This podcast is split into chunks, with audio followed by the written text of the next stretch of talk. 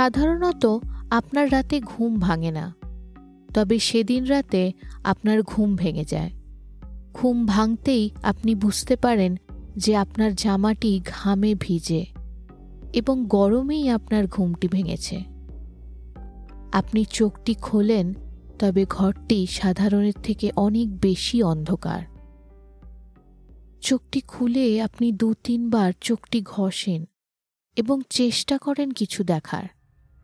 তবে আলোর একটি বিন্দু পর্যন্ত দেখা অসম্ভব হয় আপনার জন্য। ঠিক তখনই আপনি বুঝতে পারেন যে কোনো রকম বাইরের শব্দও আপনি শুনতে পাচ্ছেন না। এবার আপনি একটু ঘাবড়ে যান। হাতটিকে চোখের সামনে রেখে আপনি নিজের হাতটিকে দেখার চেষ্টা করেন। তবে ঘরটি এত অন্ধকার যে আপনি নিজের হাতটি পর্যন্ত দেখতে পান না। এমনকি আপনি চোখে আদৌ দেখতে পাচ্ছেন কি না, সেটাই বোঝা অসম্ভব হয়। ভয়ে আপনি ঘাট থেকে ওঠার চেষ্টা করেন, তবে আতঙ্ক আপনার মনকে চেপে ধরে যখন আপনি বোঝেন যে আপনি আপনার বিছানায় শুয়ে নেই। যেখানে আপনি আছেন, সেই জায়গাটি এত ছোট যে সেখানে উঠে বসবার পর্যন্ত জায়গা নেই। চারিপাশে হাত বুলিয়ে আপনি বুঝতে পারেন যে আপনি একটি বাক্সের মধ্যে রয়েছেন। এই ভয়ানক অবস্থা বুঝে আপনি বাক্সটির ওপর হাতে করে জোরে জোরে মারতে শুরু করেন। তবে তখনই আপনি বোঝেন যে বাক্সটি কাঠের হওয়া সত্ত্বেও সেটি কাঠের মতো শব্দ করছে না। ঠিক যেন বাক্সটি বাইরে থেকে কিছু দিয়ে ঘেরা রয়েছে। আপনি সন্দেহ করেন যে হয়তো কেউ আপনাকে অপহরণ করেছে। তবে আপনার মতো একটি সাধারণ মানুষকে হঠাৎ কেউ কেন অপহরণ করবে সেটি আপনি বুঝতে পারেন না। এটার পিছনে কোনো যুক্তিই নেই। একবারের জন্য আপনার মনে হয় যে আপনি স্বপ্ন দেখছেন। তাই আপনি পাঁচ ছবার নিজের গালে চড় মারেন। তবে এটি স্বপ্ন নয়, এবং আপনি ঘুম থেকে জেগে ওঠেন না। জায়গাটি এত ছোট এবং গরম যে আপনার দম বন্ধ লাগতে শুরু করে। আপনি দু, তিনবার জোরে চেঁচান, তবে কোনো সাড়া আসে না। বাক্সটির পাশটিতে কান দিয়ে চেপে আপনি ভালো করে শোনার চেষ্টা করেন, তবে কোনো রকম কোনো শব্দ শোনা যায় না। আপনি আপনার যথাসম্ভব ক্ষমতা দিয়ে বাক্সটির উপরের দিকে নিজের হাত এবং পা দিয়ে ঠেলতে শুরু করেন। তবে বাক্সটি একটুও নড়ে পর্যন্ত না। একটি কাঠের বাক্স কীভাবে এত শক্ত হতে পারে যে এত জোর লাগানোর পরেও একটুও বাঁকে পর্যন্ত না? হঠাৎ আপনার মনে পড়ে যে হয়তো আপনার জামার পকেটে কিছু থাকতে পারে। আপনি তাড়াতাড়ি আপনার পকেটে হাত ঢোকান। তবে সেটি খালি। বাক্সটির ভেতরে আরও কিছু আছে কি না, সেটি দেখবার জন্য আপনি হাতড়াতে শুরু করেন।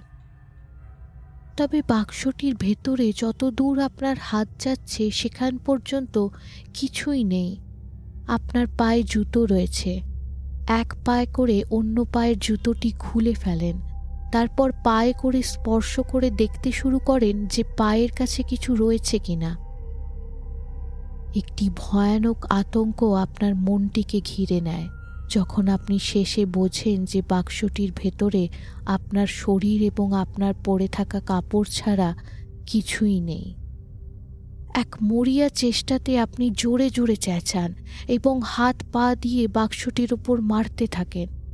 তারপর নিজের জামাটি ছিঁড়ে দেন এবং ভাবেন যে বোতামগুলো ব্যবহার করে বোধহয় আপনি বাক্সটি খুঁড়ে বেরোতে পারবেন। তারপর নখে করে বাক্সটি খোঁড়ার চেষ্টা করেন। কিছুক্ষণের মধ্যেই আপনি বুঝতে পারেন যে এভাবে এখান থেকে বেরোনো অসম্ভব। আপনার সারা জীবনটা আপনার চোখের সামনে ভাসে। আপনার সন্তান, মা, বাবা, হয়তো আর কোনো দিন আপনি তাদের দেখতে পাবেন না। চোখ দিয়ে জল গড়িয়ে আপনার কানের পাশ দিয়ে নিচে পড়তে থাকে। আপনি মনে করার চেষ্টা করেন, কোনো সংকেত খোঁজেন। কি কারণে আপনাকে এই বাক্সতে রাখা হয়েছে? কিছুতেই কোনো উত্তর খুঁজে পান না। নিঃশ্বাস নেওয়ার কাজটি আস্তে আস্তে কঠিন হতে শুরু করে এবং ভেতরে কোনো ফাঁক দিয়ে কোনো রকম বাতাস ঢুকছে না। তখন আপনি বোঝেন যে আপনার হাতে বেশি সময় নেই। নিরন্তর কণ্ঠের শীর্ষে চাচানোর পর শেষে আপনি শান্ত হন। পরিস্থিতিটিকে আপনার মন মেনে নেয় যে হয়তো এটাই আপনার জীবনের শেষ। নিঃশ্বাস নেওয়াটা ক্রমশই কঠিন হতে থাকে, তবে আস্তে আস্তে আপনার ঘুম আসতে শুরু হয়। বাক্সটির ভেতরে ক্রমশ বেড়ে যাওয়া কার্বন ডাই অক্সাইডের কারণে রক্তের মধ্যে অক্সিজেন কমতে শুরু হয়। এবং সেই কারণে আপনার ঘুম আসে। আপনি বুঝতে পারেন যে আপনার ঘুমোনো উচিত নয়। যা হোক করে আপনাকে জেগে থাকতে হবে। মস্তিষ্কে অক্সিজেনের প্রমাণ কমে যাওয়ার কারণে আপনার ভ্রম হতে শুরু হয়। অলিক কিছু চিত্র আপনার চোখের সামনে ভাসতে শুরু করে। একটা সূর্যাস্ত যেটি আপনি সমুদ্রের ধারে বসে দেখেছিলেন।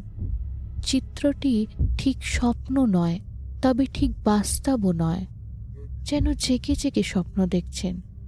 ঘুমের সাথে সংঘর্ষটি আপনি আর চালাতে পারেন না, এবং ঘুম শেষে আপনাকে মুক্তি দেয়। শেষবারের মতো। তবে ঠিক ঘুমোনোর আগে এক নিমেষের জন্য হলেও আপনি অবশেষে বোঝেন যে আপনাকে জ্যান্ত কবর দেয়া হয়েছিল।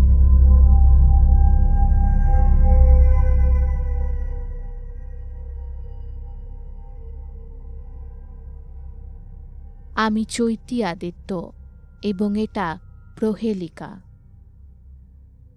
What if in the tomb I awake বলে ওঠেন জুলিয়েট শেক্সপিয়ারের সবচেয়ে লোকপ্রিয় নাটকে। এটি মানুষের জ্যান্ত কবর পড়ে যাওয়ার সত্যিকারের আতঙ্কটিকে দর্শিত করে। মডার্ন মেডিসিনের আবিষ্কারের আগে এই ভয়টি মানুষের মনে ভীষণভাবে কাজ করত। জ্যান্ত কবর পড়া মারা যাওয়ার সবচেয়ে ভয়ানক উপায়ের মধ্যে একটি এবং এটা কিছু বছর আগে পর্যন্ত প্রায়শই হয়ে থাকত। মেডিকেল সায়েন্স যখন এত উন্নত হয়নি, তখন মানুষের মৃত্যু নির্ধারিত করবার কাজটি এত সহজ ছিল না। কোমাতে থাকা মানুষ বা প্যারালাইজ হয়ে যাওয়া মানুষের লক্ষণ প্রায় মৃত মানুষের মতোই থাকে। আঠেরোশো শতাব্দী পর্যন্ত অনেক ঘটনা এমন ঘটেছে যে এরকম কোমাতে থাকা মানুষকে মৃত বলে ঘোষিত করা হয়েছে এবং সেই মানুষ কবর দেওয়ার আগেই আবার কোমা থেকে বেরিয়ে এসছে। তা দেখে তো অবশ্যই আশেপাশে থাকা লোকেদের মনে ভয় উৎপন্ন হয়েছে। তখনকার লেখকেরা এরকম ঘটনা নিয়ে অনেক গল্প উপন্যাসও লিখেছেন।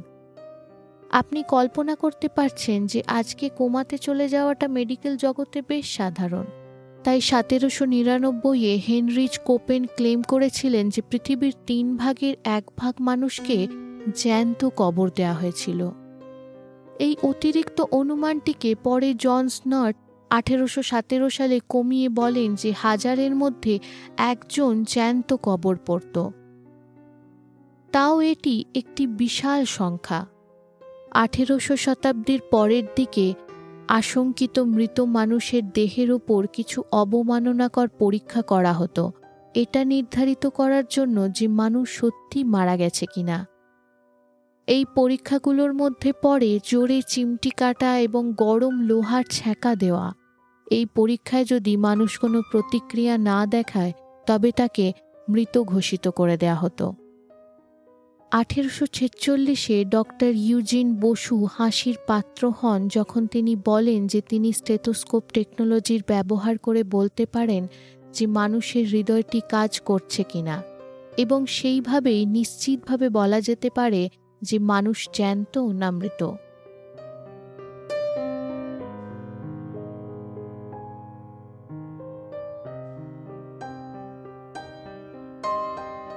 আঠেরোশো উননব্বইয়ে অক্টাভিয়া স্মিথের বিয়ে হয় জেমস হ্যাচারের সঙ্গে, যিনি একজন বড়লোক ব্যবসাদার ছিলেন।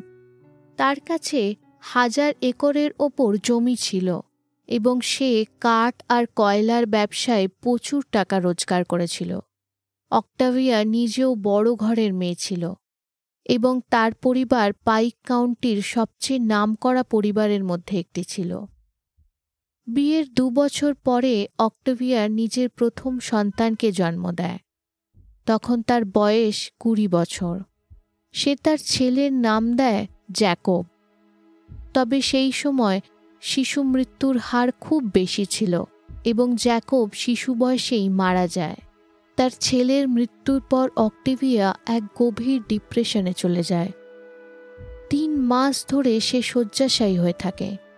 কিছুদিন পর তার শরীর আরও খারাপ হতে শুরু হয় এবং ডাক্তারে তার অসুখের কোনো কারণ খুঁজে পায় না। আঠেরোশো একানব্বইয়ের মে মাসেই তার মৃত্যু হয়ে যায়। জাকবের মৃত্যুর চার মাস পর। সে বছর মে মাসে খুব গরম পড়ার কারণে অক্টোভিয়াকে তাড়াতাড়ি কবর দিয়ে দেওয়া হয়। তবে কিছুদিন পরে ঠিক তার যেরকম অসুখ করেছিল সেরকম অসুখ সেখানকার অন্য স্থানীয় বাসিন্দাদের হতে আরম্ভ করে। কিছুদিন ধরে তারা এক কোমার মতো অবস্থায় চলে যায় এবং অগভীর নিঃশ্বাস নিতে থাকে। তারপর কিছুদিনের মধ্যে তারা ঠিক হয়ে যায় এবং আবার কোমা থেকে বেরিয়ে আসে। পরে তারা জানতে পারে যে এই অসুখটি সিসি নামের এক মাছির কামড়ে হয়। তখন তার স্বামীর সন্দেহ হয় যে হয়তো অক্টিভিয়াকে জ্যান্ত কবর দেওয়া হয়েছিল। তাড়াতাড়ি করে জেমস তার কবরটিকে আবার খোদাই করে এই আশায় যে হয়তো সে বেঁচে থাকতে পারে। তবে জেমস অনেক দেরি করে ফেলেছিল। অক্টোভিয়ার কবরটি এয়ার টাইট ছিল এবং এত সময় পর্যন্ত তার বেঁচে থাকা সম্ভব ছিল না। তবে তারা কবর খুলে যা দেখে তাতে তারা চমকে ওঠে। কফিনের ভেতরের কাপড়ের লাইনিংটি ছেঁড়া দেখা যায় এবং অক্টেভিয়ার হাতের নখগুলো কফিন থেকে বেরোনোর প্রচেষ্টায় ভেঙে গিয়ে রক্তাক্ত অবস্থায় ছিল। তার মুখের ওপরে যেন আতঙ্কগ্রস্ত একটি চিৎকারের মাঝে আটকে যাওয়া একটা ভাব ছিল। সে সত্যি কবরের ভেতরে জেগে উঠেছিল। এই ঘটনার পরে তার স্বামী জেমস মানসিকভাবে পুরোপুরি ভেঙে যায় এবং অক্টোভিয়াকে আবার কবর দেয়া হয়। তার শোকে সেখানে জেমস একটি মর্মরের মূর্তি বানায় এবং সেই মূর্তিটি আজও ওখানে আছে অক্টেভিয়ার মাথার কাছে।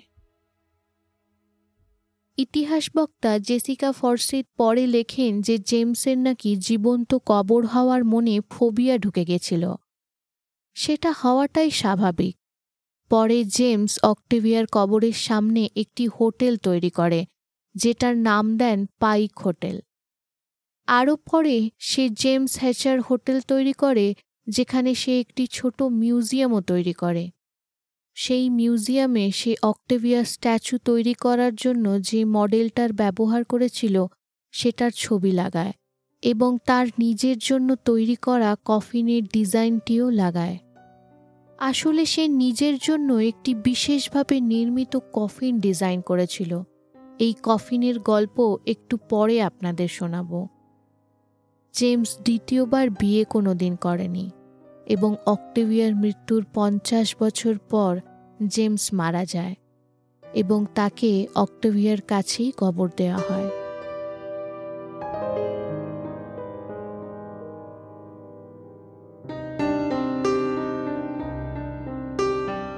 উনিশশো সাঁত্রিশে উনিশ বছর বয়সী অ্যাঞ্জিলো হেস তার মোটরসাইকেল নিয়ে ঘুরতে বেরোয়।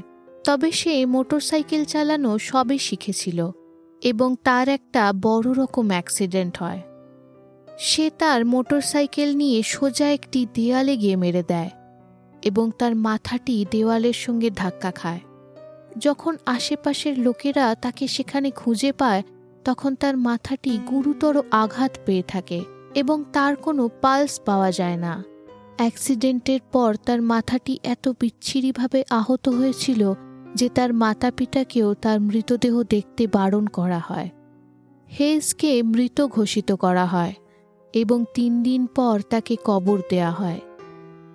তবে ইন্স্যুরেন্স কোম্পানি তদন্তের জন্য তার মৃতদেহটি দেখতে চায় এবং সেই কারণে দুদিন পরই হেজকে আবার খুঁড়ে বের করা হয়। অবাক করার ব্যাপার হলো যে দুদিন পরও তার শরীরটি উষ্ণ ছিল। আসলে অ্যাক্সিডেন্টের পর তার শরীরটি একটি গভীর কোমার মধ্যে চলে গিয়েছিল। সেই কারণে অনেক কম অক্সিজেনের ব্যবহারে সে অনেক সময় পর্যন্ত বেঁচে থাকতে পেরেছিল। হেজকে মেডিকেল ট্রিটমেন্ট দেওয়া হয় এবং অবিশ্বাস্যভাবে সে প্রায় পুরোপুরি ঠিক হয়ে ওঠে। এরপরে অ্যাঞ্জেলো হেজ এক নতুন ধরনের কফিন তৈরি করে। এই কফিনটির মধ্যে নাকি সে একটি বেল সিস্টেম লাগায়। মরা মানুষ যদি কবরের ভেতরে জেগে ওঠে, তবে সে ভেতর থেকে একটি দড়ি টেনে বাইরে রাখা বেলটিকে বাজিয়ে সংকেত দিতে পারবে।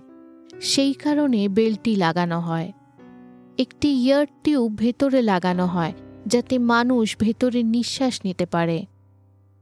বলে নাকি যে কফিনটির ভেতরে একটি ওভেন, একটি ছোট রেফ্রিজারেটর এবং একটি হাইফাই ক্যাসেট প্লেয়ারও লাগানো হয়। এই কফিনটিকে গোটা ফ্রান্সে প্রদর্শনী করানো হয় এবং এটা ভীষণ প্রসিদ্ধ হয়। হেজ তখন প্রায় একটা সেলিব্রিটি হয়ে ওঠে। এই সেফটি কফিনের ব্যবহার শুরু হওয়ার পর থেকে অনেক সময় এই লাগানো বেলটি বেজে ওঠে। এবং আশেপাশের লোকেরা যখন কবর খুঁড়ে দেখে, তখন মৃতদেহকে মৃতই পাওয়া যায়। আসলে মৃত্যুর পরে যখন শরীরের পচন শুরু হয়, তখন মৃতদেহ অনেক সময় বিকৃত হতে থাকে এবং সেই কারণে বেলটিতে লাগানো দড়ি টান পড়ে আর বেলটি বেজে ওঠে। হেজের মৃত্যুর পর তাকে দ্বিতীয়বার কবর দেওয়া হয়, তবে এবারে তাকে তার সেফটি কফিনেই রাখা হয়। আপনারা হয়তো আন্দাজ করতে পারছেন যে এই সেফটি কফিনের বিভিন্ন সুবিধাগুলোর ব্যবহার সে নিজে কিন্তু করতে পারেনি। তবে হেজই একমাত্র এ ধরনের সেফটি কফিন বের করেনি। এরকম সেফটি কফিন পৃথিবীর বিভিন্ন দেশে আবিষ্কার করা হয়েছিল। প্রথম ভালো করে ডকুমেন্ট করা সেফটি কফিন ডিজাইন করেছিলেন প্রিন্স অফ ব্রুনসুইক লুনবার্গ তার মৃত্যুর কিছু বছর আগেই। তার সেফটি কফিনের ডিজাইনের মধ্যে অনেক ধরনের সুবিধা ছিল, যেমন একটি কাঁচের জানলা এবং এয়ার টিউব তবে আরও একটি বিশেষ বৈশিষ্ট্য ছিল যে কফিনটির মধ্যে একটি বিশেষ ধরনের লক ছিল। এই লকের চাবিটি মৃত মানুষের কাছেই থাকত এবং দরকার হলে এই চাবিটি ব্যবহার করে সে কফিন থেকে বেরিয়ে আসতে পারে। পরের দশকে আরও নতুন কিছু ডিজাইন তৈরি করা হয়। আঠেরোশো বাইশে অ্যাডলফ গটসমাত নামের এক জার্মান ডাক্তার তার ডিজাইনের কার্যকারিতা নিজে প্রমাণ করে দেয়। একটি প্রয়োগে তাকে জীবন্ত কবর দেয়া হয় তার এই সেফটি কফিনের মধ্যে। গটসমথ মাটির তলায় তার এই কফিনের মধ্যে কিছু ঘণ্টা কাটায় এবং সেখানে সে একটি দারুণ ভোজনও উপভোগ করে। তাকে এই ভোজন একটি ফিডিং টিউব দিয়ে খাওয়ানো হয়। এবং এটিও সেই সেফটি কফিনের একটি সুবিধার মধ্যে ছিল। সেখান থেকে সে পুরোপুরি সুরক্ষিতভাবে বেরিয়ে আসে। এবং বলা যেতে পারে যে সে নিজের জ্যান্ত কবর হওয়ার ভয়টিকে পুরোপুরি কাটিয়ে তুলতে পারে। তবে সেফটি কফিনের সব ডিজাইন সফল হয়নি। আঠেরোশো নিরানব্বইয়ে বিখ্যাত মেডিকো লিগাল সোসাইটির এক সম্মেলনে এমিলি ক্যামিস নামের এক পার্সিয়ান লয়ার তার ডিজাইন প্রস্তুত করেন। তিনি একটি প্যাম্পলেট জারি করেন এবং সেটার নাম দেন premature burial and its prevention.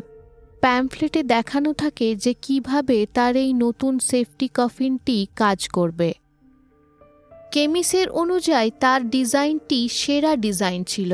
এবং এতে চিরদিনের জন্য মানুষের জীবন্ত কবর পড়ার ভয়টি কেটে যাবে। কেমিস নিজের ডিজাইনটি পেটেন্টও করেছিল। ডিজাইনটির মুখ্য বৈশিষ্ট্য ছিল একটি ফ্ল্যাগ এবং বেল মেকানিজম। এতে ভেতরে থাকা মানুষ সহজেই ভেতর থেকে সংকেত করতে পারে।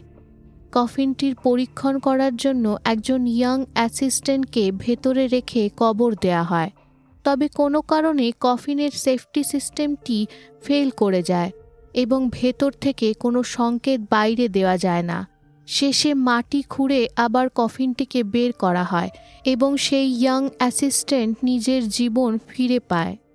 প্রয়োগটি অসফল হওয়াতে কেমিসের ডিজাইন এবং তার রেপুটেশন দুটোই নষ্ট হয়ে যায়।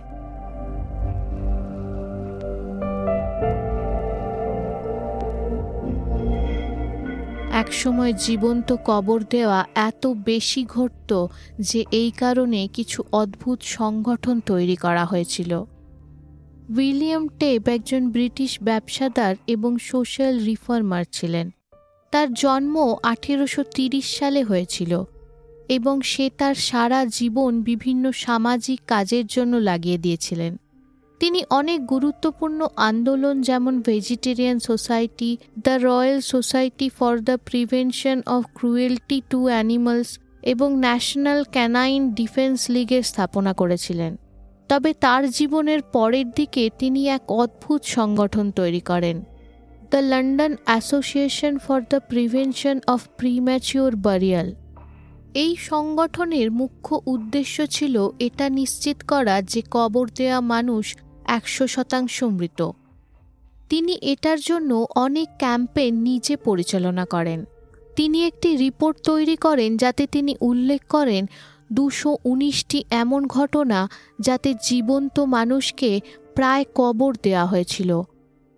একশো উনপঞ্চাশটি ঘটনা যাতে সত্যি জীবিত মানুষকে কবর দিয়ে দেওয়া হয়েছিল। দশটি ঘটনা যাতে জীবন্ত মানুষকে ব্যবচ্ছেদ করা হয়েছিল। এবং দুটি ঘটনা যাতে শেষ কৃত্যের সময় মানুষ বেঁচে উঠেছিল। টেবের এই সংগঠনটির কাজের জন্য সেফটি কফিন আরও বেশি জনপ্রিয় হয়েছিল এবং এটার ব্যবহার প্রচুর মাত্রায় প্রচলিত হয়েছিল। জ্যান্ত কবর পড়ার ভয়ের সাইন্টিফিক নাম হল ট্যাপোফোবিয়া। আধুনিক চিকিৎসার যুগের আগে ভয়টি সম্পূর্ণ যুক্তিযুক্ত ছিল। আঠেরোশো শতাব্দীতে মাউথ টু মাউথ রেসোসিয়েশন এবং অশোধিত ডিফিব্রিলেশন টেকনিক প্রথম খোঁজ হয় যার জন্য মৃত বলে ধরা মানুষকে বাঁচিয়ে নেওয়া যাচ্ছিল। তাই যখন তখনকার লোকেরা মেডিকেল সায়েন্সের এই আশ্চর্যটি দেখল, তখন আগে কত মানুষ ভুলভাবে মৃত ঘোষিত করে কবর দেয়া হয়েছিল, এই প্রশ্নটা তাদের মনে আসাটাই স্বাভাবিক ছিল। সেফটি কফিনের কল্পনা এবং তৈরিকে প্রায় প্যারানয়া বলা যেতে পারে। তবে এটা মানুষের মনের ভেতরের একটি গুরুত্বপূর্ণ অন্তর্দৃষ্টি প্রদান করে। এটি মানুষের সমবেদনা এবং উদ্ভাবনী দক্ষতার গল্প। কবরের ভেতরে জেগে ওঠা যে কতটা ভয়াবহ এবং অকল্পনীয়, সেটা আজকের গল্পটায় স্পষ্ট। হরর সিনেমা এবং গল্পের অনুপ্রেরণা কিন্তু বাস্তব থেকেই